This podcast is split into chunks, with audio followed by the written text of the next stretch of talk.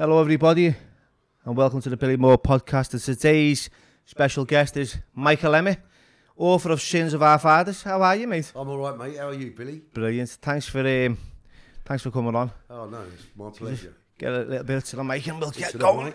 Yeah, Yeah, thanks for inviting me, Bill. yeah. So, do us a favour. Tell us a little bit about yourself, so the the audience gets to know who you are. Right, so a bit about myself was I come from a sort of a. Um, my father really, he was a career criminal, so I was brought up in that environment.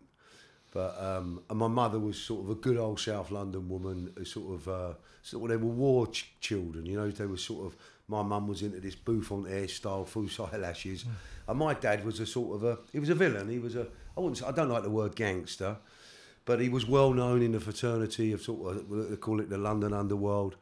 He, um, he was a he was a strong man. He, he he could fight emotionally. I used to find him quite weak, but you know on the streets of London he had a little bit of a reputation. He was well thought of, but for my dad. I think he was. Um, he had all the addictions, my father, but he was sort of ignorant to that because uh, I think back in the day it wasn't really known. You know, you just got on with it. You know, I'm a tough man. I'm this, we're, whatever he was. Uh, and I think he, uh, from what he'd experienced, because he'd been married four times, and my mother was his second wife, he wanted a better, better, better life for his children.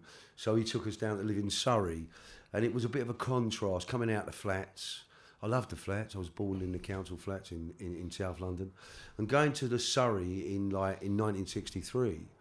You know, it was like the Darling Buds of May. I don't know if you ever remember that series. Yeah, but a- that's what it felt like going down to Epsom and New Malden and going to school with kids who spoke nicely. I was a little Cockney kid, and so it was a bit of a uh, like being put in the plunge pool, and, and, and I found it a little bit difficult to be honest with you.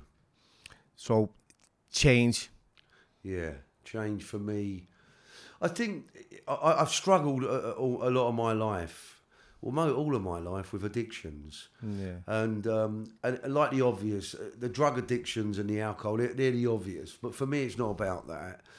It's about, I think we're born with it. Yeah. And so, That's that's something I've heard bandied about a few times. You know, over the years. You know, um, I was born, and I used to like like going back many years ago when I first came into recovery, and I listened to um, people share, and they go, you know, I was born an addict, and I was thinking, how do you know, right? And then you look at the pattern, you know, the history of the family, and how that went. So, what's your experience, and, and how do you feel that you were born with this this addiction? Well, I suppose very early age, a young age, there was sort of some sexual abuse around me. Yeah, uh, my parents never knew, uh, and so that was sort of impregnated in me as a dysfunction. But my book is called Sins of Fathers because I bel I really believe this that the behaviour that my grandfather sort of played around with, uh, and what my dad it became apparent about my dad. I done things that my dad done without him even showing me. So he didn't show me about criminal life. He didn't show me about drug addictions. So I started to be at a very young age. I got disconnected. I, I was very rageful. Um, I think it had a lot to do, some of it with the abuse, but I think it was in me. It was operating. I was never. I was at disease with myself. Uh, believe it or not, I was quite shy.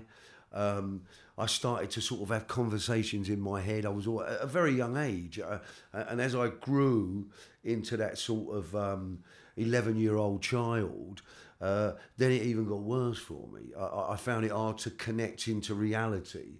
So there was always something going on where I had to fix myself. I started to be a naughty boy. So then I started to realise, looking back, that there was always the yin and yang, the high and low. I was looking to fix this hole that was inside of me. So I believe it's hereditary. Yeah, so you've got that vacuum and it's, um, you know, you're suffering with low self-esteem growing up. Yeah. And all the outside things yeah. seem to make, just to, to alleviate those, yeah. those feelings. I've, I've, I've experienced that kind of, uh, that similar. Yeah. And it's quite a piece. Sorry, Bill, sorry. I was saying I was experienced that similar way of growing up. I was just thinking about it then. It's just, um, there was always something missing. Yeah. You know that they talk about that vacuum, don't they? And we need to fill it with something. You know, if you get the best trainees that are out or the latest, you feel good about yourself, but only briefly. Absolutely. It never goes away, and it's an internal, it's an inside job. All- we know that, don't we?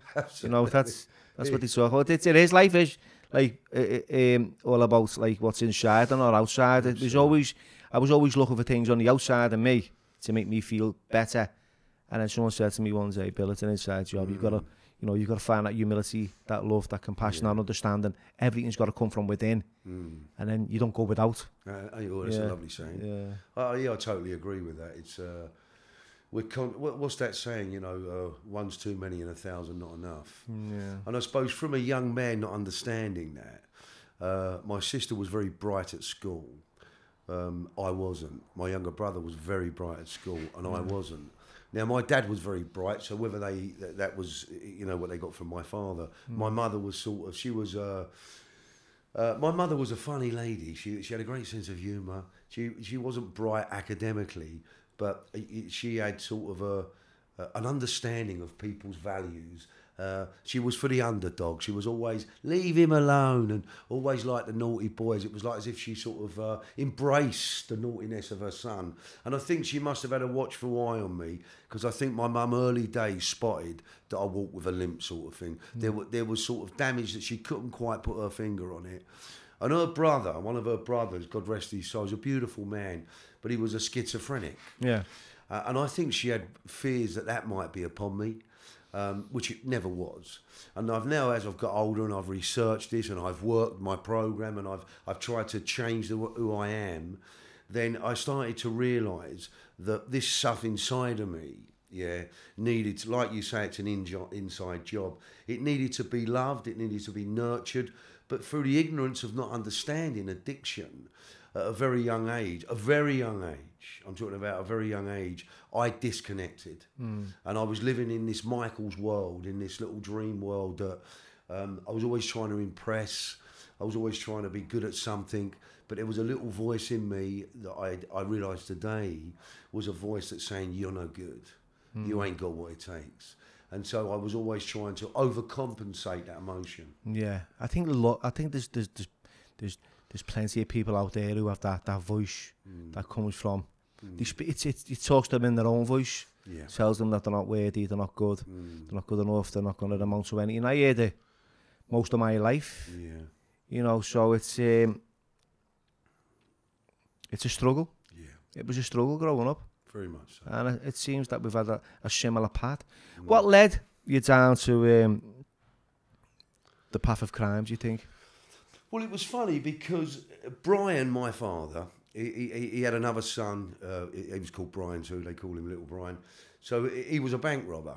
Yeah. So uh, my dad didn't influence that, but it was it was the fraternity of the people that he grew up in. But with me, I know my dad was adamant about keeping me away, and um, for the goodness of a, a, of a future life. So he thought it was an outside job, send him to a nice school, mm. dress him with nice clothes, educate him, which is a lovely thing.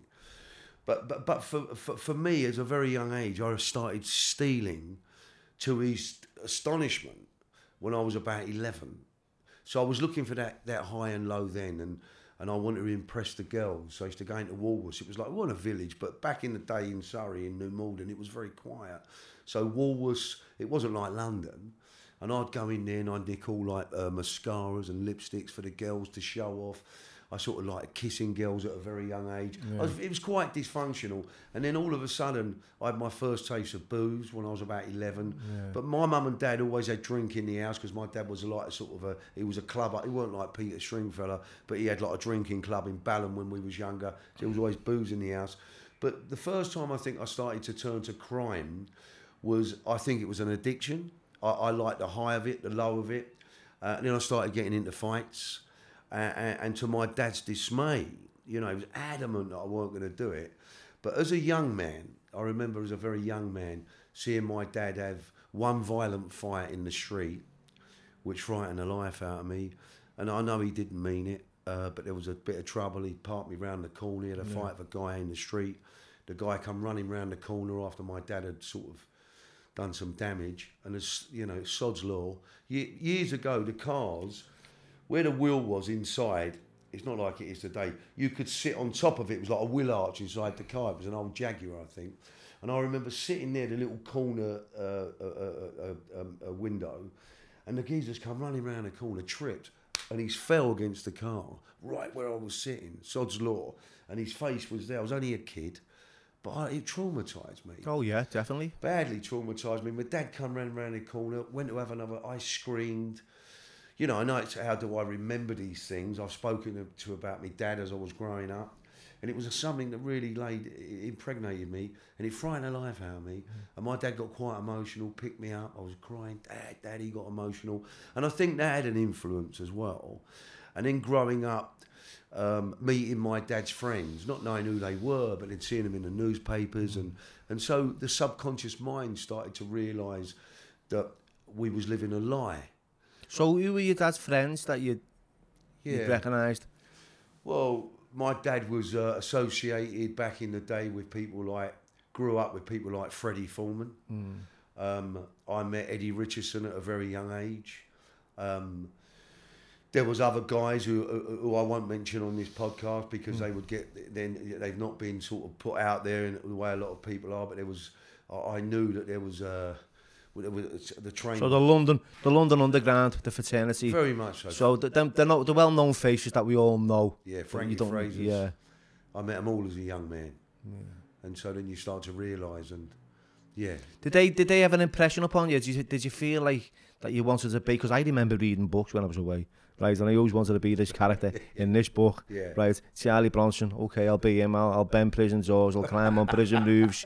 You know, I, I believed it to be Yeah, true. sure, right. And I think sometimes when you read these books and you go into the fantasy of it all, Mm. because that's what we do. You, you talked about it before. You know, you lived in a fantasy world. Yeah. You were trying to impress a lot of people and, Yeah. and do a lot of things that you know just to make yourself feel good about who you were. Yeah. And for me, it was all about reading books and being somebody else. Yeah. Always believed that, you know, I always thought I was adopted, you know, and that my family were millionaires, you know, and I, I always like used to look for flaws in my own family. I don't really laugh at you. Yeah, I yeah, I used to all look for flaws in my family. Think, "No, I'm definitely different. Yeah, yeah. You know, I am. I'm being picked up at the.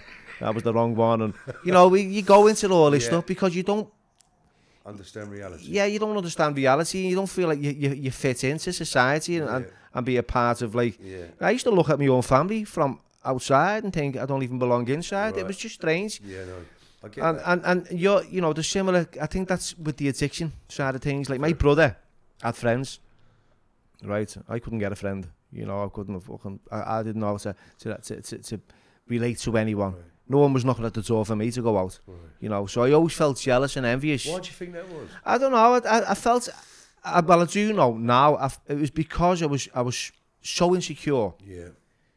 I had low self-esteem. Yeah. I was embarrassed at the way my dad was behaving and acting. Right. You know, because he was, um, you know, because he was drinking a lot, Right. and it was he, I- to me, it, you know, it brought shame upon. Yeah. You know, I couldn't bring a friend down with my dad doing that, kicking Right. off, and you know, he's battered me in front of people. Yeah. You know, when I was a young kid. So, you know, if you meet girls, you don't want to get beat up by your dad. No, for sure. You know, so th- th- I think that was the reason. So I isolated myself and I separated myself, and it was really lonely. Yeah. And um, At a very young age, bro. at a very, very young age, it really was. It was. Um, When did you pick up? When did you? When did you start using? I'd say it was. I must have been about nine, ten, and I was stealing some pan out of my auntie's handbag. What taking them? Yeah, just taking. Like they used to get these uh, little yellow twenties I and that. 'em, yeah. yeah, yeah, the, the capsules, the eggs. Yeah, I remember. 'em. And Eat then the- were green ones. yeah, all used to eat the, the yellow ones and get a little wobble off them, and Really? yeah, they enjoyed the feeling. Yeah, no, I understand that. I did, I, and people say they took drugs to change the way they felt. I, I think I took them out of curiosity. They were there, and I liked the way they made me feel then. Yeah, me too. And then I moved and progressed to other things. Right. So yeah, that was um, my experience quite early. Right. However, I didn't take that drug and then become immediately addicted to something else. I kind of went through a bit of a life, Yeah. and then I was at the age of sixteen where I, I snowballed heavily. Then Where was that? Up in Liverpool. yeah, it was yeah Liverpool. Yeah. Yeah, yeah, yeah. It's funny because when with the knowledge that I have today, it doesn't make it any easier. It just makes it easier to to, to, to deal with. So I, my heart breaks to think that my dad didn't understand. Yeah. Yeah, and um, Shame. Yeah. yeah, it breaks my heart. Nor my grandfather. And so they lived in this torment without understanding that there was a way out. Yeah. Uh, my dad searched towards the end of his life, but I think when I look back on it, and I think like when I first got drunk when I was eleven. Now my mum and dad used to have optics, old-fashioned little bar, And when there was a party in my house when we lived in the flats, I can remember finding my mum's gin and tonic. I'd get a, a bit of lipstick, a bit of lipstick, the, the smelly ashtray. I used to love it. But I remember drinking my mum's gin and tonic and liking how warm it used to make me feel. And I was mm. only six or seven. I never, I never used to, do, to get drunk with it, but I'd go to my sister Karen, oh, and we, because it was mummy's glass. Mm. But there was a sensation here that, that, that even at a young age, I, I didn't put, I didn't equate it then, but I liked the way it used to make me feel. And then I remember getting drunk on a party. Remember in party fours? It was like you get four pints of lager in one tin. And I remember me and my mates, who was in New Malden, I was about 11, and I got plastered. Uh, and so it went on from there. And then I realised that I was always constantly trying to impress, like we just said a minute ago. Uh, and, and, and it's quite frightening when you look back. But we're resilient kids. You know, kids are so resilient. And so that's why I have a compassion for children today struggling. But it's funny how it takes off and uh, and what it what it means and and how life changing it can be and how tough we are. We're a mixture of an opposite, I believe, us addicts. Very tough, very weak. And so before I knew it, the, the mental illness, uh, I, I couldn't concentrate in school. And before I knew it, I was I, I- I got on this merry-go-round of constant fixing myself because I couldn't sit quietly with Michael. I mean, sad, really, when I think about it. And be at peace and, and just be a lovely young boy, which we would love to be as a child. Uh, and then the influence of dad. And then before I knew it, I, I, I was just off for, for many years at it. you know. It's, it's you know what I was thinking of a song then. Like, let the children's let the children's laughter remind us of how song. of how it used to be. I love it. See, you know, when I, I see my little boy and he's laughing, he's giggling, and I think how innocent and how beautiful is it. Um, and and I feel was I ever like that? And I always ask my mum questions. Yeah. You know, did my dad ever, you know, Yeah. treat me the way I treat my son? Or and she, she's she's old school. I think they live, they come from a generation of like, you know, parents who were who were, who were in the war, Yeah, that's, children of the war, and that's what it was. you know there was a there was a lot of austerity Yeah, very Um, much so. and very closed off. Yeah, very Intimacy was lacking in, in, in areas. Now there's a little there's a, there's a lot more love, and because we've learned, because we've missed it growing up, Yeah. and we know what it's like not to receive it. So what we do is we give it to the people that need it, Absolutely. and that's the change going forward. I feel like you know, Michael. It's true, though. Yeah, God, you brought a tear to my eye, Bill. Uh, uh, uh, That's very true. Uh, and I'm Michael, you're Billy, but the addict is it operates in, in, in it's cunning and baffling. But I think when we accept the facts, what we may have missed, yeah, and we're now we're changing the inside job. Thank God that you went through that misery for the sake of your son, so he doesn't. And not thank God you went through it, but what a learning because we break the curse. I believe uh, sins of fathers. Yeah. The the Bible, and I don't want to get religious on you. It talks about the the ancestral sin. Yeah, the sins of the forefathers. Your dad drinking a lot, you drinking a lot. And by the way, I, I, I loved your life, I loved your film, loved your book, and not because you've made a film and made a book. Because what I loved about it was that poignant moment when you said, "This is it."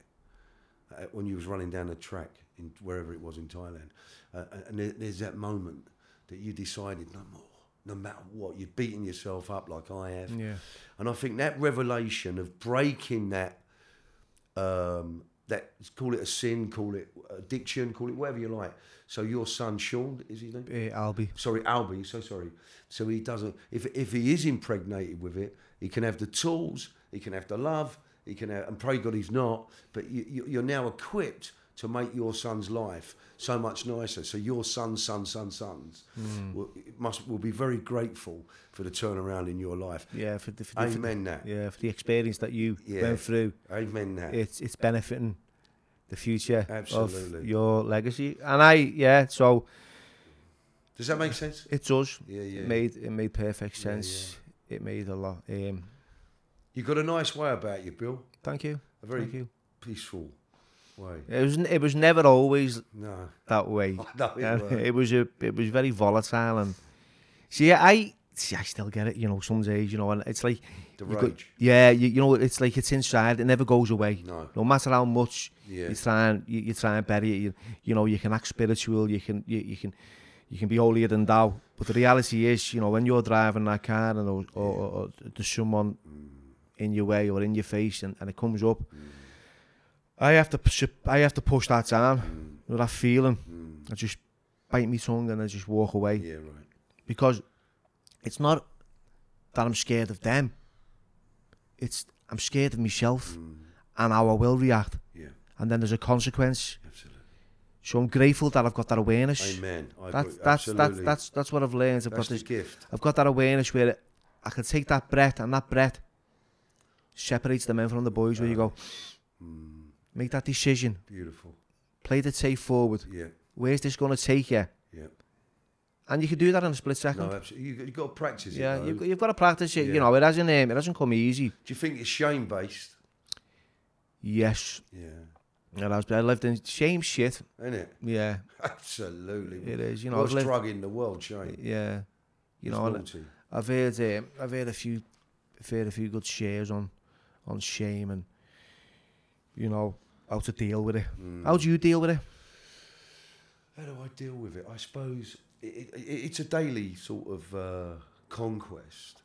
But I think if I'm abstinent from the consequence of shame, i.e., if I don't react, who does he think he is? Who's he looking at? I'm 63 years of age and I've still got the bad end. I can't have a fight, but, but I still think I'm a tearaway. So if I don't, if I, what you just said, the analogy of what you said is, is the perfect uh, addict's way of being free from not the drugs, but the behaviour. Yeah. So if we deal with shame in that way, then we get better at it, and it ain't toxic, and then it don't have a voice. So I think in all areas of my life, be it greed, control, lust, um, responding to shame, low self worth. So I, I think what it is, it's being abstinence from allowing the consequences to make the emotion worse. So if I lash out in shame or whatever, then the consequence gets worse and worse and worse. The shame bubble's available, but if I say no, and it's difficult, yeah, especially in relationships with women, I struggle badly. Who do you think you are? That sort of syndrome. Don't you know? And it's only my broken child getting better. So how do I shame uh, uh, deal with it in a nutshell? Is I become abstinence from what it wants to be, and and I can't be that person. And then the following day, like myself, and I need to like myself or be kind to myself, so I can be kind to you, my next door neighbour, my children. But my, my one of the most blessed situations that has helped my recovery or helped me love myself my grandchildren. Yeah, because I wasn't available for my children as much as my heart was. I, I love kids. I mean, when I got arrested, Bill, I got arrested at gunpoint, and and the and the and the, and the cozzer said to me, "A penny for your faults," and that's not an ego shout, the gun, the gun, but that's my reality. And I said, my three children. I was this big, boisterous criminal, ah, ah, screaming and shouting. And when he said, A penny for your faults, I said, my children, my three children. And I started to weep. And I'm sitting on the floor in North Devon with a boatload of cannabis. And all I can think about was my three kids. And I could, I never, I adored them. But my nutty head, I was either having sex with another woman, sadly, I was taking drugs, or I was at crime. And my grandchildren have broken my heart for the purpose of good. So I've got a heart language now. Uh, and my grandchildren have been a major part in me establishing love for myself. Really Brilliant. have. Brilliant. Brilliant. I mean, that's that's a, just a nice way to put it. Because you're not the man you was sitting before me today back then. Because you spent a long time in prison. Your life, yeah, we'll, we'll touch on this now, is uh, was one of like international drug smuggling. Yeah. You know, how did that come about? What what happened there? You know, wh- where was it? What was you doing? How much was you bringing in? We'll only keep to what I was arrested for. Okay, That's cool. So, that's cool. No mention. We're not gonna.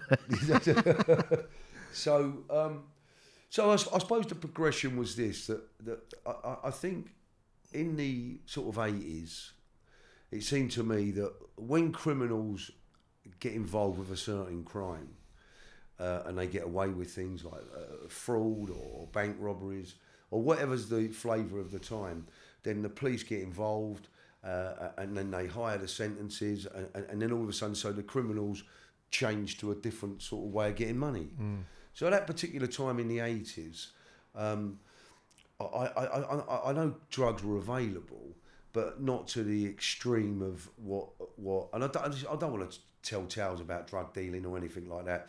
But cannabis then was sort of the new kid on the block. Mm. And my dad, and, and I wouldn't be speaking about this, Bill, if they was alive, but it was my dad and a guy called Joe Pyle, yeah?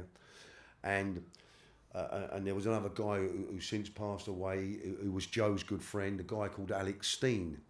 And, and they was you know they used to do all sorts of things. And, and Alex was a, a, a, a ticket promoter with the boxing in, in, in the West End. So there was all that going on and they had connections out in America.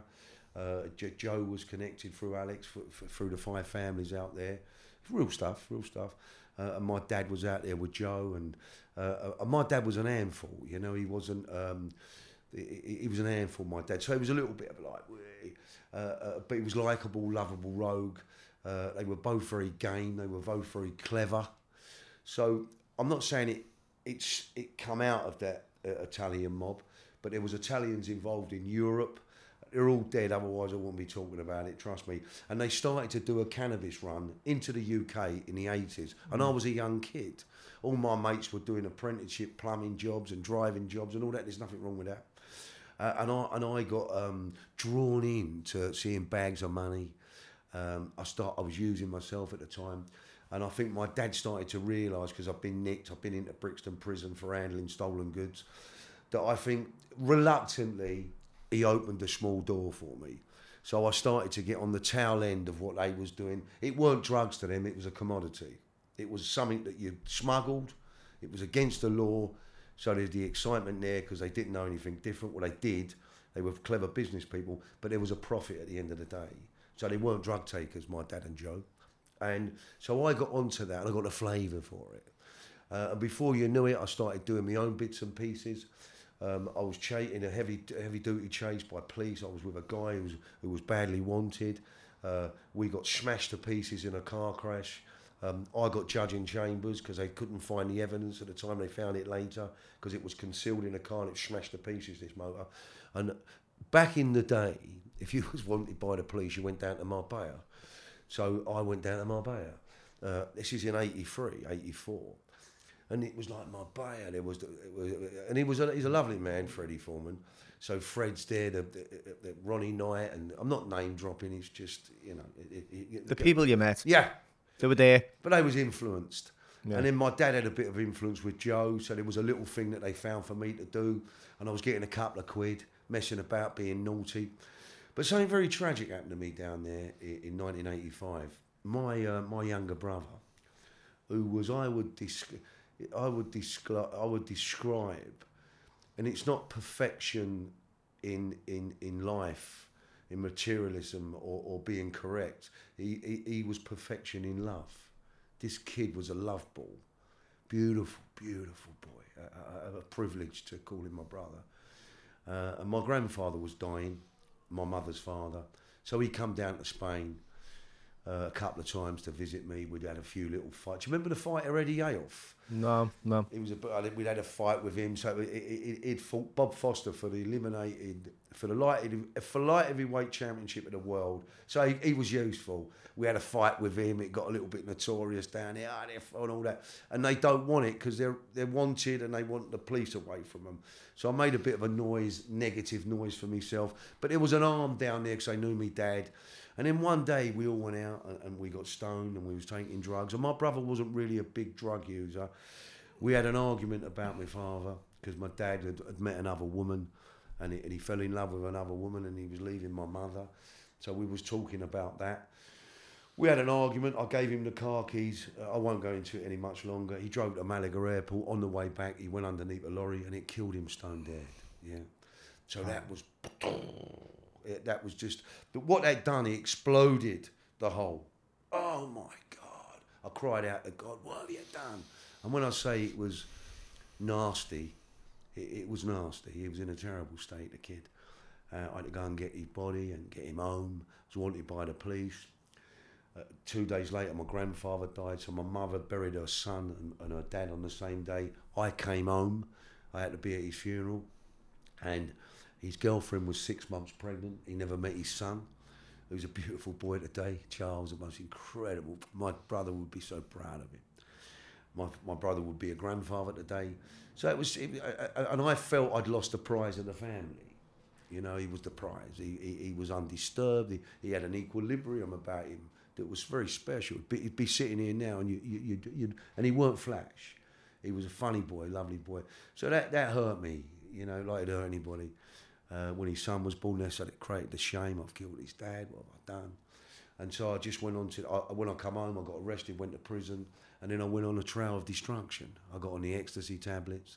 Uh, I was using copious amount of drugs. I had an affair. Uh, sadly, I went out of a girl, my wife's best friend, and I was in it badly. I was in it badly, and all I was trying to do was saying, "Look at me, I'm in pain." You know what? What's happened to me? Why me? Why me, brother?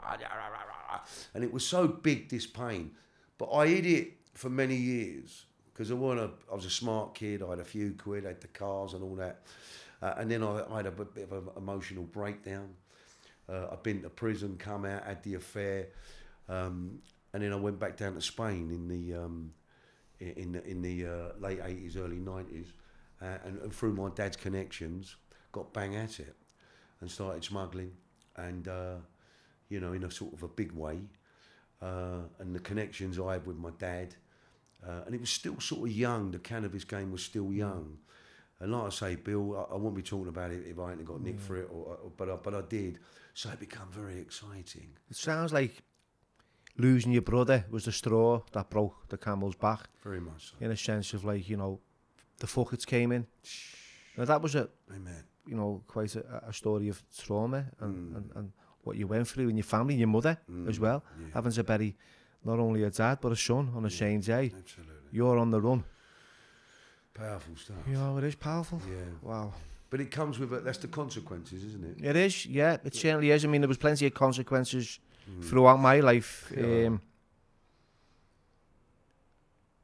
and I was accountable. Mm.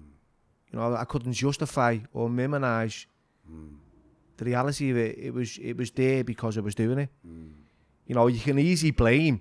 I was, you know, I was quick to blame growing up Yeah. on, uh, in poverty. Yeah. Uh, I was quick to blame getting picked on in school by kids. Because all this had an impact on on how, how I went through life. It, was the contributing factors For sure. that affected me. I, you know, I don't even, I don't know whether if it, if it was brought up in, in, in the countryside, that, you know, I'd have probably been the village drunk. You know, I'd have been, I'd have been using something. I get it. You know, and uh, what what drugs did you end up like? And did did you did you get addicted to? What was your your go to drug? Uh, I'm not against cannabis. Yeah. Yeah. I- But I'm not here to say like legalise it or anything like that. And I'm not saying it's wrong or right. So my my cannabis smoking was something that I enjoyed. Yeah. Same. I enjoyed a puff in the mornings, Yeah. in the afternoon. So that was primarily, pr- uh, primarily my, my my choice of drugs. But to to go to the explosion and go to the wanting and the getting, and I want more, and I'm going to be like this, and I, it was cocaine. So I, I, I'm, I'm, I'm, after Martin died, it was like I had a grow bag, an horse's grow bag, I constantly like cocaine round my face, up my nose, because I was selling it. I, I, could, had access to it, but I became a liability. I became a liability, and I knew that. Not a liability that I would ever tell tales, but uh, you know, I weren't on time. I, I wasn't available. I'd be up till five or six o'clock in the morning, so I, I- wasn't available to do what I should be doing. And it's okay doing, and I'm not, looking at sort of levels of criminality, but because this was a lot an organised crime situation, you had to be on point. Uh, my dad and Joe got nicked at the end of the 80s. They got out of that, quite rightly so. And, and so there was a big breakup with my dad and Joe. They both went their own ways. Uh, Joe, Joe went to prison. He got 14 years. And my dad said, listen, there's a chance here. So, so I had to get clean. But I got clean.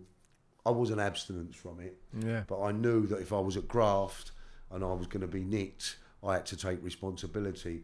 So when I went out to Spain, half broken again the second time, I sort of put not the I, I didn't put the cannabis down, but I was using it to medicate in a way.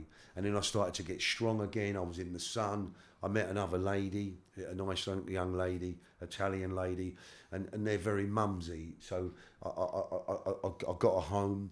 So my home life became settled, hmm. and I responded to that, you know, and and I kept away from the cocaine, and I took work very very seriously. But that became my addiction getting the money, doing the crime. I mean, it's very exciting as well. Don't get me wrong. And um, We're extremists, aren't we? oh, mate. I, I always say this. I, I, dear. I saw pleasure, you know, in um, extremity, yeah, you know, doing things that were pushing the boundaries always. Did you ever come across Howard Marks? Yeah, of course. Mr. Mr. Nice? Yeah, I, we knew Howard. Did you know Howard, yeah? Howard, Howard, was a, Howard was a friend of Joe's and Brian's. So I met Howard later on. I, I knew his partner's wife quite well as well. I still sometimes see her. But I, Howard wasn't a friend, but he was an associate. And um, he was he was close to Joe and my father. Yeah. and he was a special man. I, I used to like. Uh, I, I was when I was going to Joe Pyle's funeral. I got off the tube at Morden, and, and Howard was there, and we got in the cab together. And even then, the eloquence of spoke, wonderful voice. Uh, and there was just a, something about him, very intelligent, very funny, uh, and, and there was a warmness about him. There was not an arrogance or like I'm Howard Marks. That, that didn't exist. No, yeah, yeah. He- was sort of. Did you did you meet Howard? No, but I read I read his book uh, years ago when I was a Yeah. young offender, Yeah, yeah, and, and I was fascinated Yeah, yeah, yeah. with the the way he used to change his identity and Clever you know because there was a lot of growing up I was influenced by books Hmm. and I felt when I was writing my own I didn't want to invent a big glamorous lifestyle to entice young people into going down that road. Mm. I had to it was dark it was devastating it was one of destruction austerity barbaric you know and it was a place that you don't want to go. And people go well you've had a book and you've had a movie look. Mm. If I could turn back the clock now Yeah, absolutely. and just go, look, I'd rather, you know, take a little another route than I would, Me too. You know, because I, I, I going through all that, there, there's consequences going forward physically. Yeah. You know, I might look on the outside okay, but you know, the, physically, there's, the, there's, there's, I'm broken in other areas. Yeah. Mentally, Yeah. you know, my mind's fractured. Yeah. I think the only way I go through it is like by giving back. I give back to, to society and the community. If I don't give back, then I take. Absolutely. And I'm on the take and I'm on the take and I'm on the take and it's um, it doesn't make me feel good. I end up in places that I don't want to be. What's that saying? We only keep what we got by giving it away. Yeah, and that's I believe that to be true. And in in a sense, it's like well, see, and that's for people who don't understand what we're talking about. Like we only keep what we we, we have by giving it away. It's like people freely give us guidance, awareness, understanding, information, Mm. time, love, compassion, understanding. We were given that freely. Yeah. We didn't have to pay for it. We didn't have to go to a therapist and go, yeah, mate, it's, Absolutely. You know, six hundred pound an hour. Yeah, for sure. yeah, to talk about how you feel because that's what people do, and they, they can go there for months and years, and uh, but we can go to a place uh, and we can get that freely. Absolutely. So when we see, Excuse me. you know this, Michael, when we see uh, people who have who are suffering, whether they're on the streets or whether Excuse me. they'll, they, they, you know, if they've got money in the back pocket, it doesn't matter. It doesn't. Addiction doesn't separate. No. It doesn't go. Okay, he's got money, and he's homeless, so we'll separate these. Uh, Absolutely. because right. the illness, and I'll call it an illness, is centered in our thinking, and it's centered in my thinking anyway. Mine. It's centered, it's set between the shoulders, and it's Absolutely. Bill, it's constant. nailed on. Yeah, That's where it is. It operates right in that mindset, doesn't it? yeah, And I think that's what we need to work on. I just wanted to ask you a question yeah, as I was sitting here talking to you because I find you, you got my story, you know, just different places, different things. Mm. And I had that sort of when you said I want to be like them. yeah. Although I wouldn't admit it, admit it because that wasn't my heart, but in the back of my head was like, yeah, yeah, like Frankie Frey, Yeah. whatever that was. And uh, Pretty boy, sure. All those yeah, stories we read. absolutely, Yeah, we knew Roy and, and, and uh, certain things, and uh, yeah, all that stuff. But one of the things I what just touched me, I was just as you was talking, I, I saw your film, and uh, and I've told you before, uh, and we've only really just met. Forget the glamour and beauty of the, of the production, because I thought you made it extremely well. But I followed your story through the eyes of my addicts, yeah, through the eyes of my compassion, through the eyes of my God. And, and I looked at you in that film only because I know about myself and other addicts, what you had to go through. Thank God for your addicts, although it's destructive, it also gives you strength to do it. But I found in moments that you spent in that prison really powerful. And I thought, my God, not oh he's a tough boy, which you might be, but what you was going through. And we're creatures of habit. We can extend to anything, especially us addicts. There's a power in us that once we have to do it, albeit destructive, the chaos is pretty tough to cope with if you're not an addict. Yeah. And I them moments in them prisons when I was watching you, I thought, my God, you know, what has this guy gone through? So it ticked the box, not because you made a film and you was in a prison in Thailand or wherever you were. Was it Thailand? It Yeah, yeah. It ticked the box that this guy is getting into recovery to change his life. So there's admiration for the mere fact that you've had enough. You've hit your rock bottom, and it was a bit of a rock bottom, Bill, wasn't it? Yeah. But what a courageous thing for you to do, because otherwise we can take our own life, can't we, Bill? We can, and know, you talk about rock bottoms, but I've heard it said, and I believe it to be true, that some rock bottoms have trapdoors. We can we can hit a rock bottom, and then boom, there's a trapdoor, and we're hitting more rock bottoms. Correct. So I, I kept on writing. Uh, you know, when you go, this is it, Yeah. rock bottom, can't go any further than Yeah, this, and then yeah. you go lower, Yeah, yeah, and you're lower, and you you think, you know, what's next? Yeah. There's only death. yeah. There's only death next, Yeah. you know, and um, So true. so to change, and it, I, I like see this is this is good that we can talk about this stuff. Okay, there's a lot of uh, criminality and, and people love drama and, and, and they love all that Yeah. that kind of stuff, and some people don't. That's that's okay. But what I like is is the fact that we can redeem ourselves, right?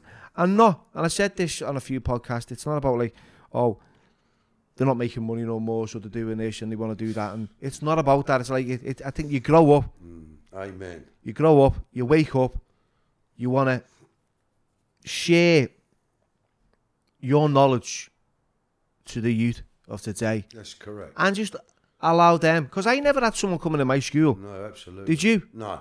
No one came in. No, look, no. So no one came in my school when I was younger. Went right. This is what I've done, Mm. and this is the way I've lived. Mm. And how do you, what do you think about that? None, none of that. No, not at all. I, we just had assemblies and we sung games and that's it. Absolutely. You know, Same for me. Yeah, Same so- for me. it's. I think it's interesting even if you can reach out and just help that one person, that one child, and that one.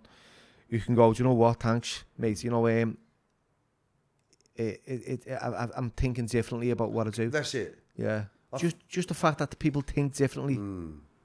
I think the concept of excitement, if we don't understand how unwell we are, Yeah. We, we only look for the bad things in life. That's why things like the chocolate will have you, so taste so nice. It's like the apple in, in the Bible. Don't eat. I'm, I'm not getting religious. Don't eat the apple. It looks beautiful, right? But uh, so we, that, that that quest for excitement. But the value of excitement I get today, I, I would shift it away f to, and call it joy. The, uh, uh, the, the joyfulness that I have today in helping another addict, uh, and the benefits I get from it is it helps me. Uh, and I've got the big crime story. I'm not showing off. I have. It just happens to be it. And that was excitement, but to a level of dysfunction. There was always a flip side to that. Now the boys I work with, mentor a couple of boys, that joyfulness of seeing them get on their life always exists. I don't get a yin and a yang and a high and a low from it. I think, oh, terrific. And You haven't got an agenda. no, You're not doing it for a bouquet of flowers. no, You know, and that's that's what's important. It's like there's no self seeking. no. Yeah, and it's um, it's all about like being of service, Absolutely. which is important. I, I, I feel I feel it's uh, you know Muhammad Ali says in it we're placed on this earth to be of service to other people, Mm, which is true. absolutely. If we go through life just taking and, and, and being selfish and self centered and thinking about me and oh, oh you know woe be me, it, it, it, you're gonna have a, a sad kind of Absolutely. And I've got a friend who says, look, we need to finish life strong. We need to finish it strong. And we need to finish it positive because we're not here forever. I mean, and while we're here, you know, it's about making a, a difference. I, I always say this, I've been, you know, I take responsibility for my actions. You and, and to. you know, I was, um, Like I was a drag to society. I was a drain Mm. On my family. You know, I was um, always in the prison system, and you know, it was just that merry-go-round of like of prisons, institutions, and you know, almost dying. Mm. Uh, to actually having the opportunity, and this is incredible to have a platform Mm. to talk about um, the positive outcomes that we can promote. Absolutely. You know, you've written a book, Sins of Our Fathers. You've had to go through a, an experience. You're having written this because, you know, you're trying to make it, because you know as well as me, Michael, making, writing books doesn't make you any money. It's quite difficult, you know what I mean? Um, so it's not, it's not a money thing.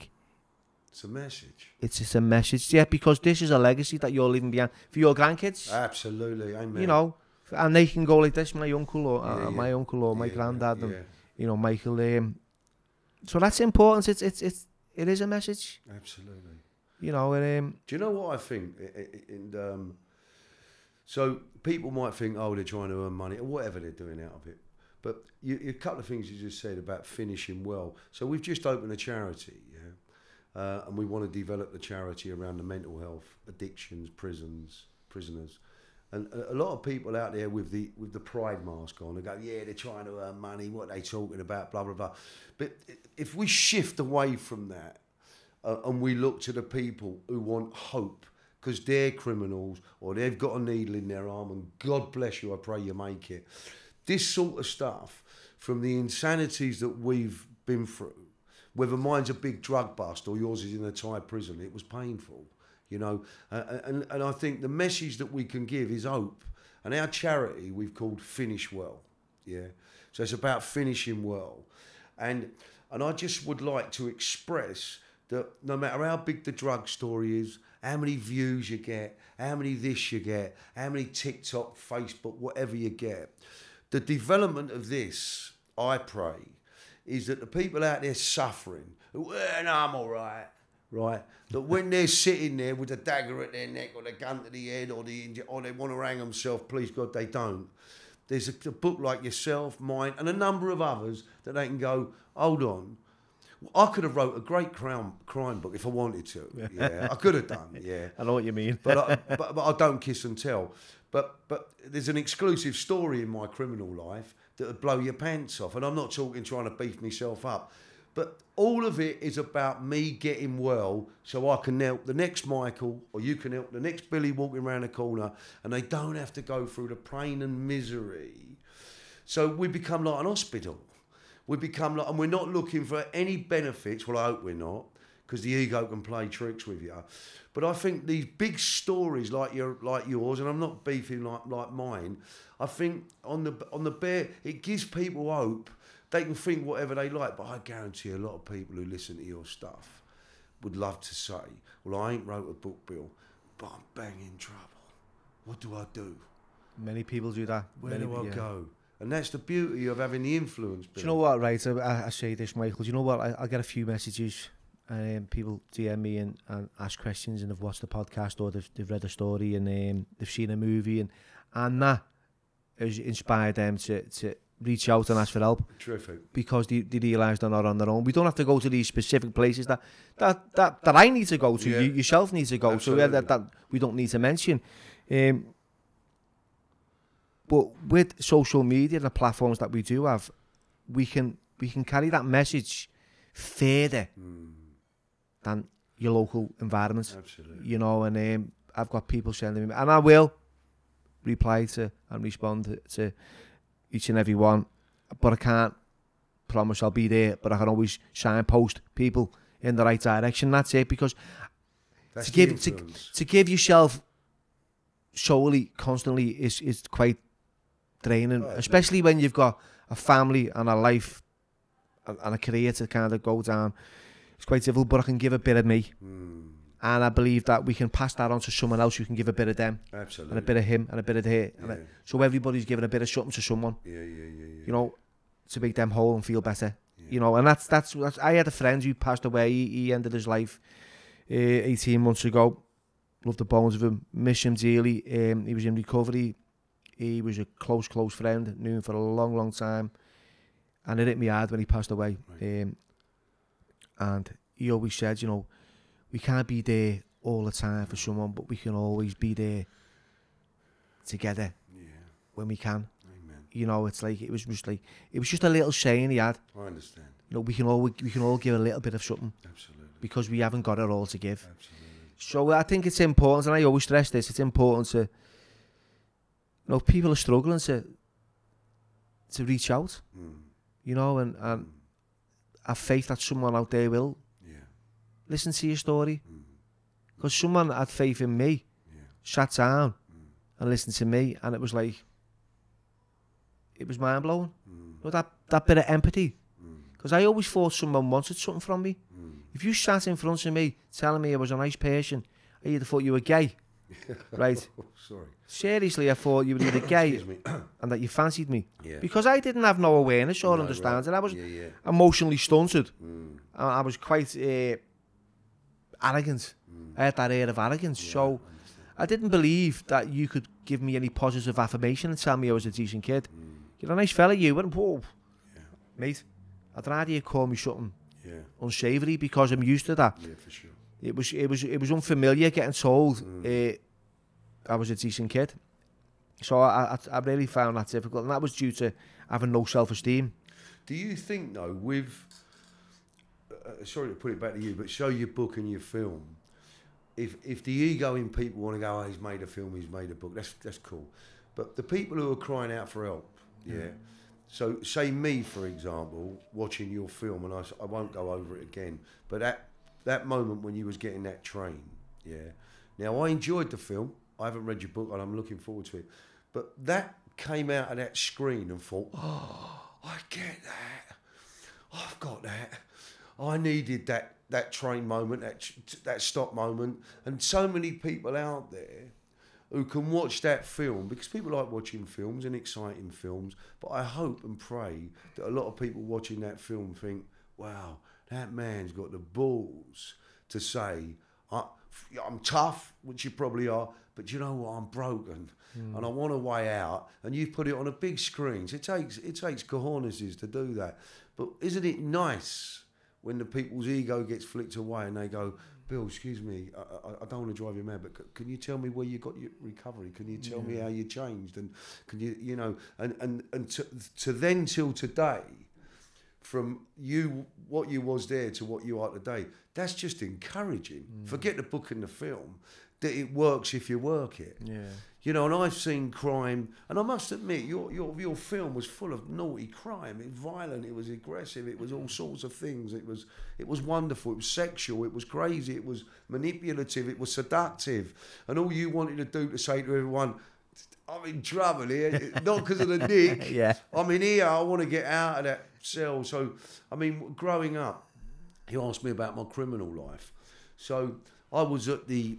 There was a murder in, and, and I wouldn't be talking to you about this if, I, if it weren't documented neither. But there was a murder in a club. Uh, a man uh, called John. He was from Chelsea, John Bindon, and, and there well something happened. There was an altercation and someone died. And I was 18 and I witnessed it. Got in a bit of a thing myself there. Uh, not not violent. I had a little fight. My dad was there. Every face, we won't name them, was in that club, and uh, that was the uh, I, I was given. Anyway, it doesn't matter what I'd done, but it was the experience of the heart, the eye, and the heart, and it didn't frighten me. And yet, if a little mouse run out of that corner, I'll, I'll tell you a couple of stories just to abbreviate what I'm trying to express. It didn't worry me. When I was arrested at gunpoint, it didn't worry me. Not because I'm a brave man, because yeah, I was I was up for that. But so the the, the, murder or, or, or what happened there, I was there. I see it. I, I, I, I, witnessed something, whatever. Allegedly, I don't want to get myself in trouble here, but I'm talking about the trauma of the emotion. And it fit. It, it ticks the box. Yeah, Brian Emmett's son, and it was all there. And uh, uh, uh. but you know ourselves when the addiction is starting to come on us that we're looking to be fed, whether it's drink, drugs, and don't they realise? Well, I've got to look good. Oh yeah, I was at the murder. You know, not I weren't at the murder, and I, I see it was an altercation, and it was a manslaughter, whatever. It was an accident, or whatever it was. Um, uh, and I don't want to open up a can of worms here, but it was the emotional level. Yeah, and I lived off the prestige for a little while, but there was a little man in there went, wow, is this what you want to be? Is this where you want to go? And that drive. And then I went to prison a couple of times, and then I got at it big time. I'm talking about we was arrested at the time for the largest importation of cannabis into this country. Yeah. So what does that mean? Oh yeah, right. But the the irony of Michael, the mixture of an opposite. Yeah. So I, I, I got the Going, be, going back to that, what you before you go carry on. But you know when you get you get arrested for the biggest drug haul in the UK, right? And you're on the landings, right? And everybody knows about it. Yeah. Do you feel that the prestige and the importance of it all, just on the external side of things, but when you're in that cell internally, Absolutely. you're like, you can go out there and everyone's, oh, you've done this, you've done Yeah, that, you're yeah. going to get this, you're going to get that. And, and, and you feel like a superstar amongst other inmates, Correct. right? But then that door shuts silently. You're in there on your own. There's no one to kid. No. You can't fool anyone. No. You're sitting on that bunk, Absolutely. right? You're going, what the fuck? It's unbelievable. It? It's and there's always that. Don't you? You're always saying, and, and, and I know there's people out there. I should have done this. Yeah. I should have done that. If only. Absolutely. Right? We we, we go back. We, we, you know, we wish we had a time machine. We could do this differently. So, was that something that affected you? Did you feel ashamed? Yeah. I'll tell you what done me. When just prior to me getting arrested, and then I jumped straight onto that, I was in an environment in, in Morocco, yeah, and there was whatever was going on. There was some prestige people there. There was a weapon there. There was some some London faces there, and I'm the sort of the new kid on the block. All nonsense, yeah. All I want to do is have a puff, and they're all talking about multi-million pounds um, smuggling operations. And I'm there. I'm, I'm, I'm, I'm not that my dad was anything special, but he had a bit of influence, and I'm his son. And I looked the part. I was a lot heavier than this. I was a bit fitter.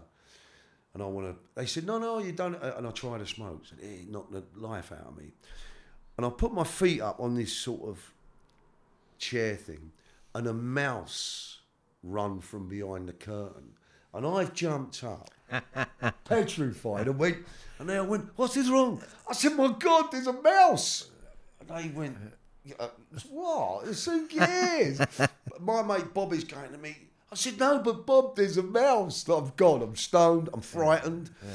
Now, if you transfer that man, that's the broken child. They must have thought, "God, who are we dealing with here?" You're just petrified of a mouse. So for me to admit that, Yeah. Yep. Four or five months later, I'm arrested with a gun to my head, and I'm not giving it the big in here, but that adre- adrenaline of the addict, the man, I, I weren't frightened, and that's the truth. As soon as I switched emotions to my children, I acted like a child. Yeah. Now, taking that into all consideration, that's the yin and yang of Michael. Absolutely fearless, but absolutely fearful absolutely happy, absolutely unhappy. There was no equilibrium. There was no. I didn't know about boundaries. Mm. I felt. I fought on my feet. I was excitable and I was unexcitable. I was pretty. I was ugly. I had everything going for me in the nick. So we arrived. First all, I'm a bit shocked. There's 14 of us because we smuggled it on a, on a fishing boat. There's all fishermen and fishmongers and people from Devon. Lovely fellas, actually. Hard working fishermen. You can't beat them and they were genuine blokes. All kept their mouths shut. Very, my mate Peter, well, associate of mine, they was first class, you know, and they knew we was in trouble. We're the Londoners, so my dad don't want no night. My dad don't like all that. Were- his name was in Reggie Kray's book. He ripped the page out. He didn't want to be known. He, he acted like an old man. This your father? Yeah, he didn't want to be this sort of uh, this big gangster. My dad really, for the crimes that he committed, you Google my dad, you you, you won't find he didn't like this. He didn't like all that stuff. Writing books. Now this ain't a book about crime; it's a book about faith. It's just got crime in it. But to your question, I remember being on the landing. Yeah. And you get popular because I should have been a Cat A prisoner. We were Cat A. We was armed, escorted armed officers everywhere we went. Um, on the, uh, going to court, and I mean heavy. There was a, there was a talk that they was going to bust one of the uh, international people who was with us, Frenchman. He was a lovely guy, Dennis. They was going to get him off the bus. So there was armed officers. It was crazy. It was like moving the IRA. it really was. And and but it we should have gone into a ACAT prison in Bristol. But they weren't ACAT prisoners, the rest of the, the other people working with us. And, I, and I, I'm still friends with the chaplain from the prison today, a lovely man called Bill. He said, I don't know how you stayed in Exeter prison. but God had a purpose, I believe. Spiritual stuff had a purpose. And I remember standing outside my cell. I just smoked a, a skunk joint or whatever that is stuff is. I'm, I'm out of my brains. I'm, I'm holding court, yeah, as you do, because of the oh, look at him, he's smuggler, he's this, he's that, all that nonsense, and it fixes you for a little while. I'm high, and this what geezer walks up to me. he's a lifer. I can't remember his name, but he'd done 22 years, uh, and after two years he got clean and sober. And this is what he said to me, and it was a turning point for me. And my life had been chaotic, you know. And he went, Michael, there's only one person who you need to get on with in this nick. And I went, oh, you know, as you do, all fear based. What, someone down the landing? I ain't frightened of no one. This is what my head's saying. yeah. And he said, there's only one person you got to get on with. And I said, who's that? He says, it's you. He said, you must get on with yourself. And that, that was like a drill going through my head. And I sat in the cell, in the same cell as my dad, by the way. I mean, that was pretty mad. And I'm thinking, I don't get on with Michael. I don't, and it was the first start. And I'd had the Catholic stuff because of my grandmother.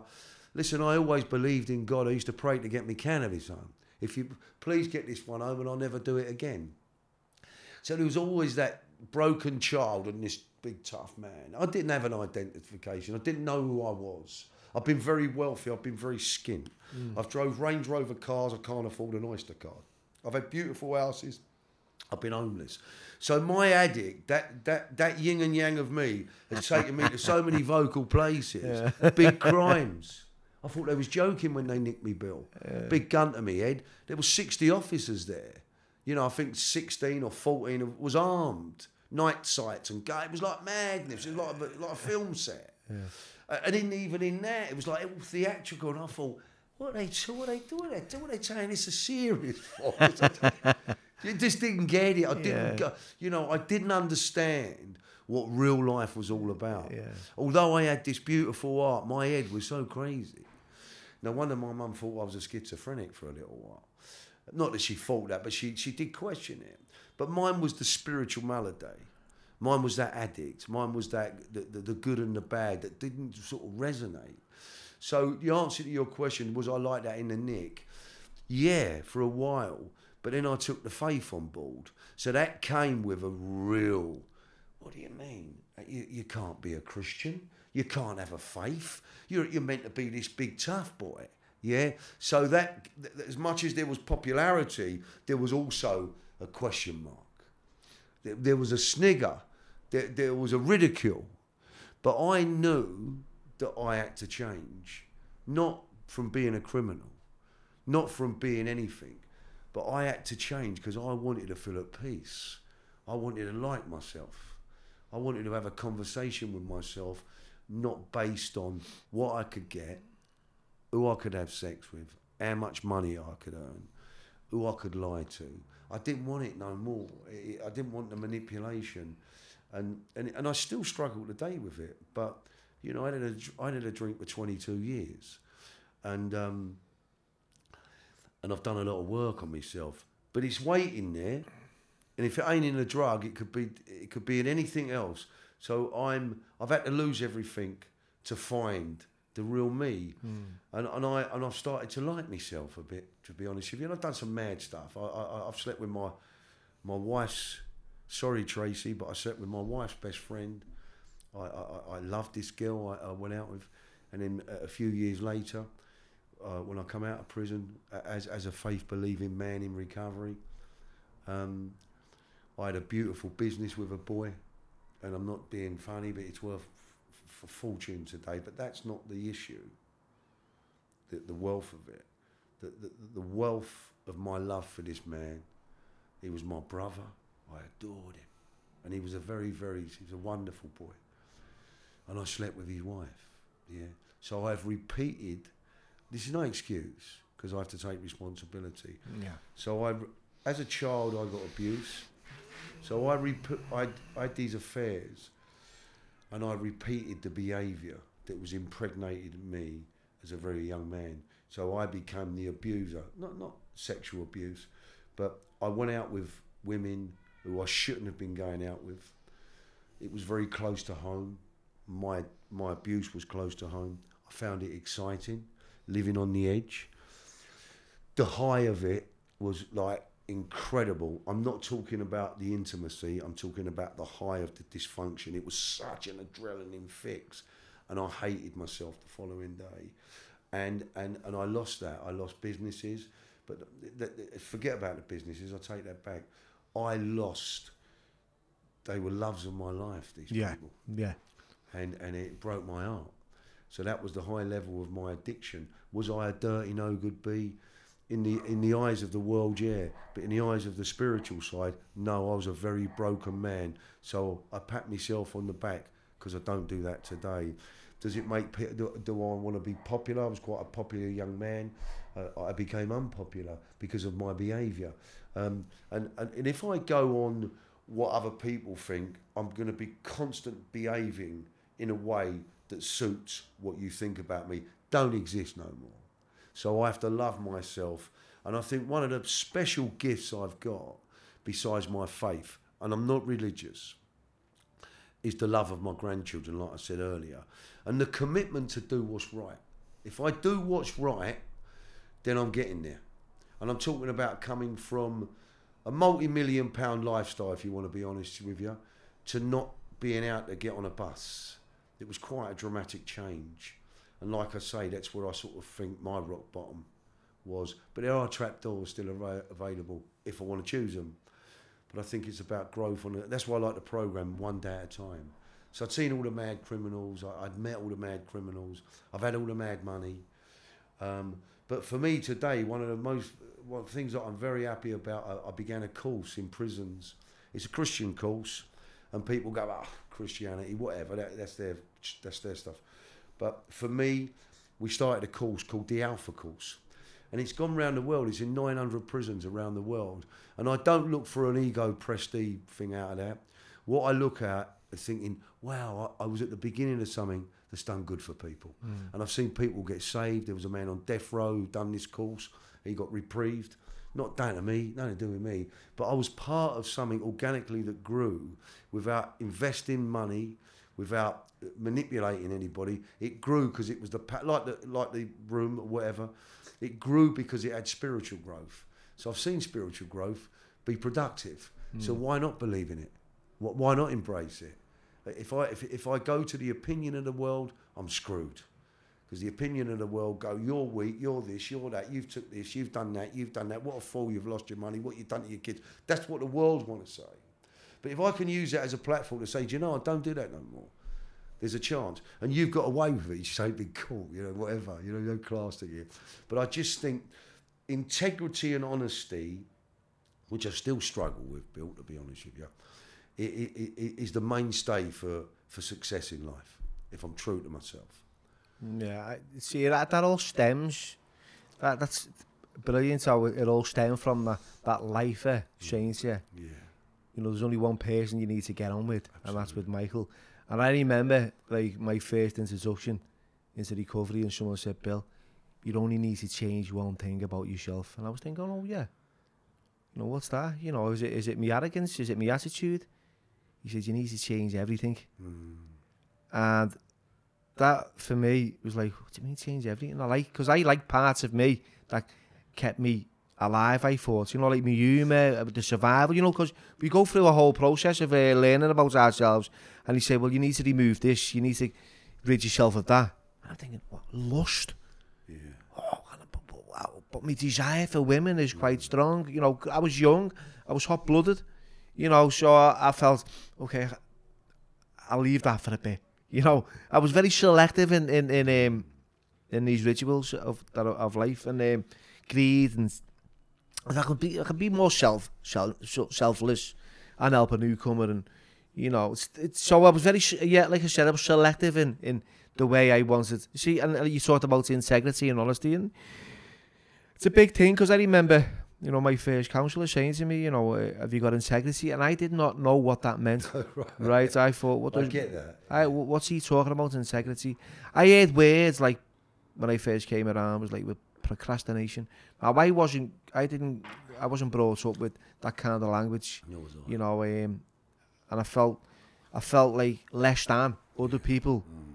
who were using that, and I felt they were elevating themselves with fancy words Mm. to make themselves important, put me down. This is the, okay. this is the way. No, I get yeah. that. So when I heard like integrity, and I was thinking, because my my my my uncle Freddie, right, he's still alive, and I don't know where he is, and you know he, he helped me a lot years ago when I was in prison. He used to write me letters. I didn't know he was in recovery, right? I did nothing was did not know nothing about that back then. I wasn't interested. Told, no one told me about it, and he never put it on me. I just heard later on as the years went by. But he used to write letters to me, right? And um, he'd have big long words, and he'd say to me, "Find out what um, what was it that he, he was talking about? He talked about uh, this this word, but which I had I had to go to the library and get a dictionary and look it up. You know, I think it was incrediculous. You know, something. What the fuck's that mean? What does it mean? It, it means like disbelieving, unbelieving. It's incrediculous, and it was like. Great you can pronounce Yeah, you know, I couldn't even read it at the time. I had to ask a, a screw.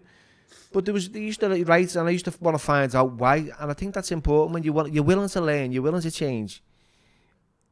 You know, you- you're willing to, to, to, to extend them goals and go further than you can. Mm, You know, push those boundaries physically mm, and mentally yeah.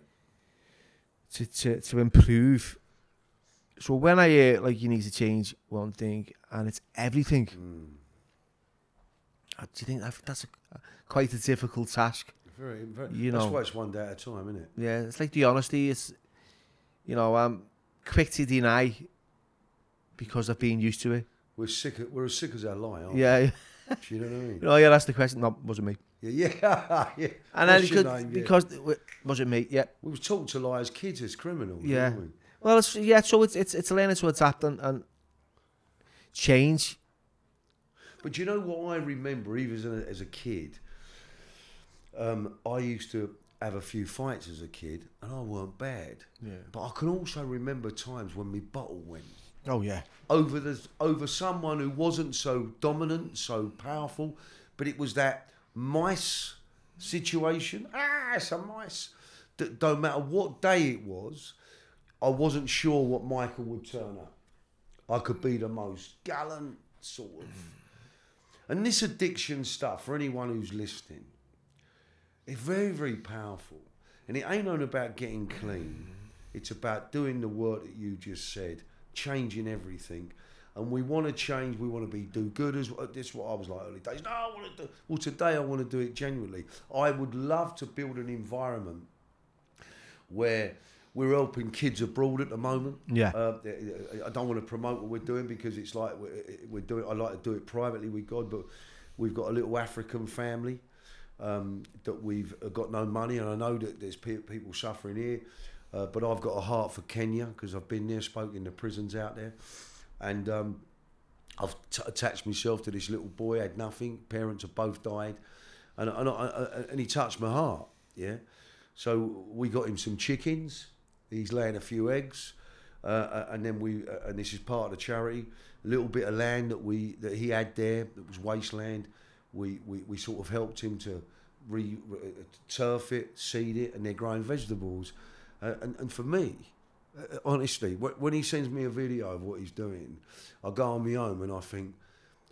No one knows it, and we've been doing it a few months. So I'm not trying to say, "Oh, look at us, we're doing good," but they're the little things in life that I, I, I find is part of my healing. Yeah. Uh, and I think they take away the dysfunction that might just come along of, of, of, of well, you know, uh, give make sure you build them a school or whatever.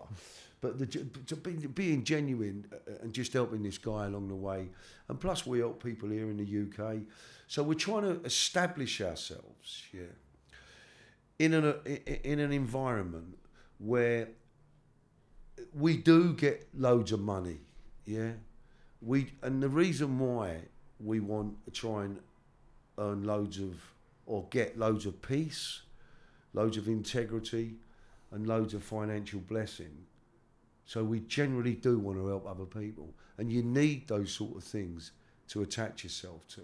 So, sorry that I mentioned the money, but it's it's a big thing because if we we can give our time and we can give our love, but like the homeless thing, I, I, the young lady you met here previously, she works big, big time in the homeless, and I went along and, and worked there, and I struggled with it at first, but but once I got into it, and these guys sleeping on the street, women sleeping on the street, and, and, and I'm not trying to beef the homeless thing up because I work with a lot of prisoners as well. But when you think about the, the money that's wasted, and people go, yeah, I, I, I, will do that for them, and we do it for a f- good feel factor as well. But I would genuinely want to use, pray God, the influence that this may bring. And it's early days for me. I'm not. I'm new, new at this game and I would love to be have a platform where people, not because I want everyone to know, or, Yeah. uh, but I'd like to be able to help people coming out of prison, not me, the people around me, showing them that they have a value. I'd love to get a working farm actually, and get them on the working farm. Let them know that you can be loved. The traffic women, I have an art for. Yeah, um, all the addictions, and, and, and the inner city kids. These kids growing up in this inner cities who don't know no different. That, and I'm not judging the parents, but you know, have been brought up by single parents. They've seen levels of addiction of, of cannabis in these rise blocks, and it goes on everywhere. It, no, nowhere is it a class distinction.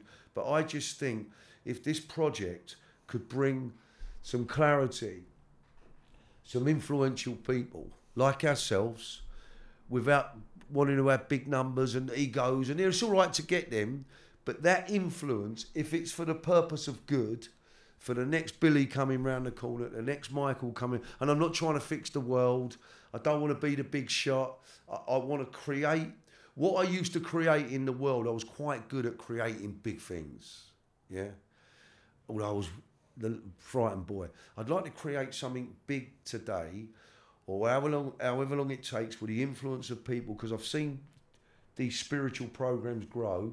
I bear witness to it, where people can come, sit down, and really understand that what we're trying to do is give it away so we can keep clean, and these people ain't got to go through what we, or maybe they have to. I don't know what their journeys are, but I, I want to substantiate that so my children's children can understand that Christmas morning, sometimes you have to get up and go to the homeless shelter and give them your present away. I'd love them to have that moralistic value view on life. Rather than, I've got nine new pair of training shoes and I look what my kids get and what they give their kids. Christmas is a lovely morning, but I just think the influence at a very young age to be able to give away your time, your love, your compassion, because it's a broken world, Billy. Yeah, you don't have to wait till you get to our age, do you? No. Which is um, which is sad, really. I hope Because, that makes sense. yeah, it did make sense. It made a, a lot of sense, and um, I've loved every minute of this conversation. Me It's too. it's kind of turned out a bit differently than what what I expected, and that and that's that's good because I don't say it up and I've shutting plans. I think it's you know I looked at you and, and I spoke to you this morning, and you live in humble surroundings. You haven't got a massive ego. You're not, you know, you're not look. I could sell. You know, you wouldn't put your hands in your pocket going to cafe. And and I, it's uncomfortable for people because you, you need so. But it was nice. It's nice. It's nice what you do, and um, I appreciate it. Um, and we're coming to the end now, right, Michael? So where can you get this book? You can, I mean, the COVID has restricted us doing what we're doing, but Yeah. I, it's it's uh, online. I think is the quickest way. Yeah, yeah. Amazon, Waterstones, all, all the big sort of people out there. So you can get this in Waterstones and Amazon. yeah, but Amazon's I think where you, I think Yeah, that's where the- the big stock is. That's the bigger platform, isn't it? I think really? so. But I just want to say something before we close off. So you can find me if you want to have a look at us. We're trying to grow organically. We're on Instagram on Michael Emmett Official. There's a Facebook thing. There's a TikTok thing. Oh, I don't do it. Other people do. And we're trying to create. And we get a number of people who are following us now, like me and you, Billy, who, who want a chance. and then can you pray for my kids? Can you help my husband or whatever? But I could have give you a, a, a, a crime podcast, but I was determined not to. I'm sorry. No, it's okay. I've taken to you that that one of the things on and listen, I ain't giving blasting your ego here, but that train line thing in your film was like a message my dad. I remember things my dad used to say to me, and I think that was so poignant. I thought, I want to meet this fella. Not because you made a film or you made a book, and I've heard nice things about you, because there was something in that drama. Because I identify that pain. Well, let me tell you, let me tell you while I got the chance, because it's I wrote about it in my first story and um, that moment and how it happened. Yeah, please I'd, do. I'd come off a bo- I'd come off a motorbike in Laos before I'd been arrested, so it injured me side. Uh, the, the, the motorcycle had landed on my chest, it crushed me ribs, punctured me lung, it, it, it ripped me intestines wires up me. I was stitched up in Bangkok. I had operations, I had three surgical operations from a prison in Thailand. Um, and what year was it, Bill? this was in 2006, 2007. Right. Now I'm in um, I'm in Chiang Mai Central Prison Yeah. Hospital. Well, not in the prison. It, uh, they took me from the prison to the hospital. I'm on the seventh floor. I've got shackles on my ankles, Yeah. right, the change weighed three kilos. Now, the nurses have wrapped bandages around him because they, they clink, clink, clink, clink, and it was disturbing the other, the patients. I'm put in a bed in a room with six other, six other men. They were just, they were, you know, patients who were coming to, to the hospital for whatever reason. Um, and I was the only foreigner. Now, there was one prison guard that used to come, 12 hour shifts. He'd come in, let on, walk away and you wouldn't see him all day at all. And after a couple of days, I thought, I need a cigarette here, because I was smoking at the time. I want a cigarette, I was desperate for a ciggy, no one had none. So I got up, went to the toilet, went down the, um, the fire exit, seven flights of stairs. With the shackles on your With feet? With the shackles on my feet. Walked down the stairs, opens this door, looks out, and it was surreal, right? The sun was cracking the flags, there was little picnic blankets out, there was people sitting there drinking, all Thai people, Yeah. families who've come to the hospital to visit friends and family. Um, and it's just, look, you come from that prison, from the hospital to this, and you're outside, and you're seeing families just enjoying Yeah. life and, and, and doing things that I should have been doing. Yeah. Uh, and, and I took that step forward and no one looked and, and, and no one followed me. So I took another step further and then I approached someone who was smoking. Bummed a cigarette. the tanks, went back, smoked e. it, went back to me, me, me bed. No one had seen me, no one had heard, and battered an eyelid, and I thought, okay, so I'm going to do this again. And I remember uh, Catherine. So she, you went back the first time? Yeah, I went back to the room. Yeah, I, was, yeah, I went yeah. from downstairs back yeah, up to the stairs. Yeah, yeah. And Catherine gave me some money Well, Catherine was a missionary. She used to come to the Right. prisons to see us. She Yeah, was a. Christian missionary. Yeah. She looked after us. She give us food twice a week, Yeah, yeah. made sure we were okay, Yes. our health and well-being. This is the kind of people that I was Lovely, that were coming to see us. Now I'm I'm in me in me in me room in the hospital again. She's come to visit me, and I it's it for a thousand baht, which is about twenty odd pounds at the time. So I said I just needed to buy food when they come round because these they used to come round and buy sell bits of baskets of fruit and stuff. So I was like, give us that something, get a bit of fruit. She Are went, you okay. still in the hospital now? I'm still in the hospital. No, right. I'm in the hospital for a week, right? Ten days. Um, this is about the fourth day, you know. Just had me, I had me share my operation the day, the day, the day after I got there. So I'm just there recovering Mm. and getting looked after. Got a big bandage on my side here, by the way. Mm. Right, these shackles. Um, about 30, 33 I am. I'm quite, quite young. I'm younger than I am now. Um, so I've made this.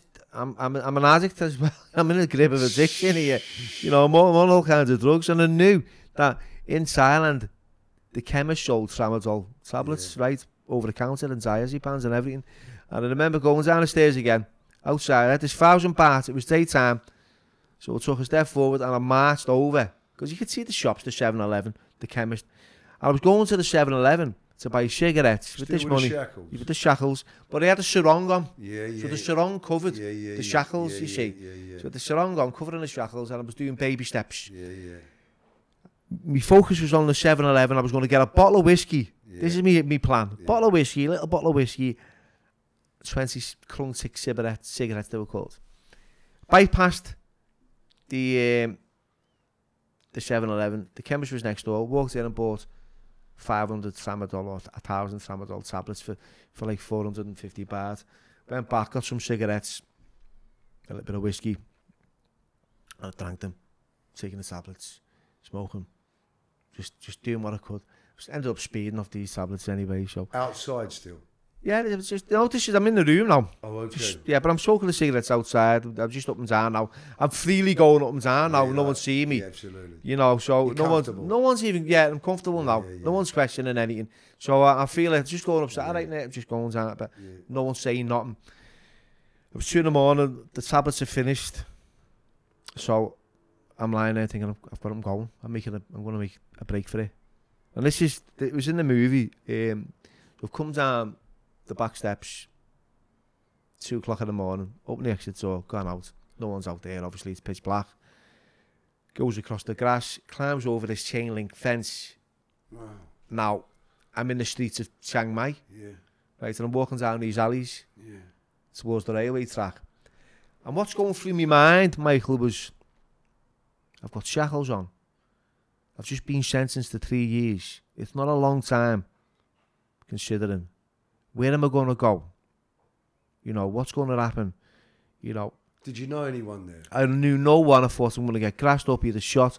I'll end up going back to prison and getting a 25 Yeah, year. no, I get it. So there was a lot of stuff Yeah, going yeah, through my sure, mind. yeah. But I carried, I was walking forward and I was just like, surrender. That's what coming to me head. Amen. Yeah, get it. surrender from the heart. And I remember just thinking, go back, Yeah. go back. there's nothing there's nothing there's nothing forward for you here. Mm. You know, you need to face yeah, powerful. reality, face the consequences, yeah. deal with it. Mm. I went back and and, I, and and you know what? Sometimes I think to myself when I was there, why did I go back? Because I suffered a hell of a lot. Mm. I, I experienced and, and, and I know you did. observed loads of murders, rapes. It, you I know, know, it was it was horrendous because it was only at the beginning of that sentence. Mm and it was three years, and three years is a long time. It's a long time, it's, especially you know in, in a foreign country. So I went back, and you know sometimes I keep myself. I said I should have went, I should have done, but now on reflection, it was the best. It saved your life. It saved my life. Yeah. So I hope that's cleared a few yeah, yeah. moments for you. I mean, the film is, is adapted from my life story. There's 90% of the, the film is accurate because I worked alongside John Stefan, who's a great, great director, and you know the screenwriter Nick Hirschby, and we we sat down and we and we went through this Mm. you know, together. And there was a few things that he wanted to put in for drama, and Great scene. you know, uh, yeah, great. It was just great. It was just a great, great So story. that bit when you had the fight in the ring, you was injured, weren't you? yeah, Was that true? that was true. So what they did because I was told I couldn't fight no more. Now, Because that's of all. injuries. because of injuries, and they blamed it on my addiction, which it was because if he hadn't been used, I wouldn't have crashed that motorbike because Yeah. I was looking, I was, I was using opium. Yeah, yeah, yeah. I was buying opium in in Lao and, and Yaba Yeah. tablets, and, and a couple of people whistles, wolf whistles, and I looked, and I, I was on the wrong side of the road, and these two taxis were coming forward at me, and they hit me, and it, was it was horrendous. I was rushed to be alive. I was. I was, rushed, I was rushed to an hospital in Law. It was five miles away by this Irish kid on a yeah, wheelbarrow, yeah. and the wheelbarrow was just full, it was gushing, swishing, wow. full of blood. Wow. Uh, I've got a hole, and people who know me, I've got I mean, half of my my stomach's been ripped apart um, through this. I couldn't breathe. I remember these two. But this is your podcast now. I ah, remember no, these. No, I remember these two. Um, these two soldiers walking in with AK-47s, and he had them banana clips. It was Yeah. quite, and, and he had tape round. It was one of those double ones, you know, where clinics across the way. Um, and he just looked at me. One pulled out a camera and took a picture, and I thought that was quite odd. Yeah. But I had a, a load of tablets, yabba, methamphetamine tablets in my pocket. And my f- focus, my thinking was like, I hope you don't find the drugs. I'm fucking dying, by the way. Right, right. My next thinking was like, typical, isn't it? they've gone. Where can I go and use? Right? I can't even breathe. But my, my, my, the most important thing to me You is wanna get high. want to get high. Change the way I feel. Change the way I feel, right? It- The day, oh, and, and, and I got a breath because I got turned onto my side and I must have, must have moved the rib and boom, me, me, me lung filled full of air. I said to this Irish kid, look, get, get me out of here right now. He said, oh my God. He said, I thought you were Russian. He had that Russian look. He said, I didn't know where you were from. Yeah. He, he took me in a taxi And I, straight away, I was gone, I was gone. They could not do nothing for me in Lao. It was like I was on a floor on a mattress with a doctor with a dirty white coat on, right, with a clipboard saying he was going to die. That's all I heard, right? And um, I thought, fuck this, and, uh, get me out of here. Going back to, he took me back to his house. I'm in his house smoking Yabba tablets in the in the bathroom, right? Um, in the morning, he takes me to the border. I get on a bus, Chiang Mai. I'm in bits now, Michael and black and blue, you know, it's all starting to come out bruises. And some girl, some Thai girl, quite friendly of my, quite friendly with me, she came and met me at, at uh, Chiang Rai. And we went to Chiang Mai uh, hospital and I stayed there for three months before I went into to uh, before I went into the streets and even created more consequences getting arrested. And that boxing scene was like, you know, all I had left in me whilst I was there was the fight, Yeah. the fight to survive, the Yeah, fight to live, the fight to the fight to go forward. You take that away from me, and I was going to die. No, okay. And um, the, even the trainer, the, the boxing, the the Jan, he knew that, and um, just just just just allowed me to continue. You know, it wasn't like a great decision. It wasn't the best decision, but it was mine. Yeah. And I'm here today to to talk to you about it. But yeah, so. I, I- didn't mean to go on there, Michael. I to be it. honest, and I, and I know it's people no, might leave it. I, I, Yeah. I, don't cut that out. It's fantastic. so but what I do say is at the end of every podcast is um, any pearls of wisdom. So what would you, right, say to a young Michael Emmett coming through the doors of life before we finish? I'll, I'll tell you what I would say is is uh, establish what your truths are. There's there, there's there's the ego, there's the pride, which the world sort of wants to sort of talk to us about. But I think the key to everything, yeah, is not the love of a woman, or the love of lust, or or, or, the love of your children, maybe, or the love of life. The most important thing for anyone is to love ourselves, not by what trainers we're wearing on, we've got on, or what shoes or clothes, or or, or, or, do we look good for our friends, which is part of growing up. But I think if we learn to be kind to ourselves, by what by by sleeping well, by training well, by speaking well, by being kind. Love the Bible says, "Love thy neighbour. So I think if we learn to love ourselves uh, uh, and believe that we are something, we, we, you know, we're designed perfectly. Each of us are. We have a purpose, I believe, in this life. Because if the purpose is earn money, have kids, when you get to fifty or sixty, you think, "Well, hold on a minute, what was all that about?" Because nothing exists hmm. th- all that materialistic things. But I think to love ourselves gives us humility, it gives us hope, and if we can love ourselves, it enables us to love other people. And I think that that's, and if you're struggling, the word surrender seems to be weak. The word surrender strong. They don't like the word God. I'm not sure what you think of all that, but th- let's come away from that. Uh, uh, Let's think about the, the air that we breathe. You know, we spin around in space. We take it all for granted. You know, it's night time in Australia at the moment. No one's got a light switch on. It's a miracle. We're, we're miracles. And I think if we take from life something kind so we can give something back. In anyone struggling, be good at sport, be good at what you like. But the most important thing, I think, is to learn to love ourselves. Brilliant, Thank you. brilliant. Thank I, you, I loved it. thank you. I loved it. And Thank with, you. with that, Michael, Bless you. bless you. mate. Thanks for inviting me. Anytime. Had a great time. Thanks, Bill. Bless you.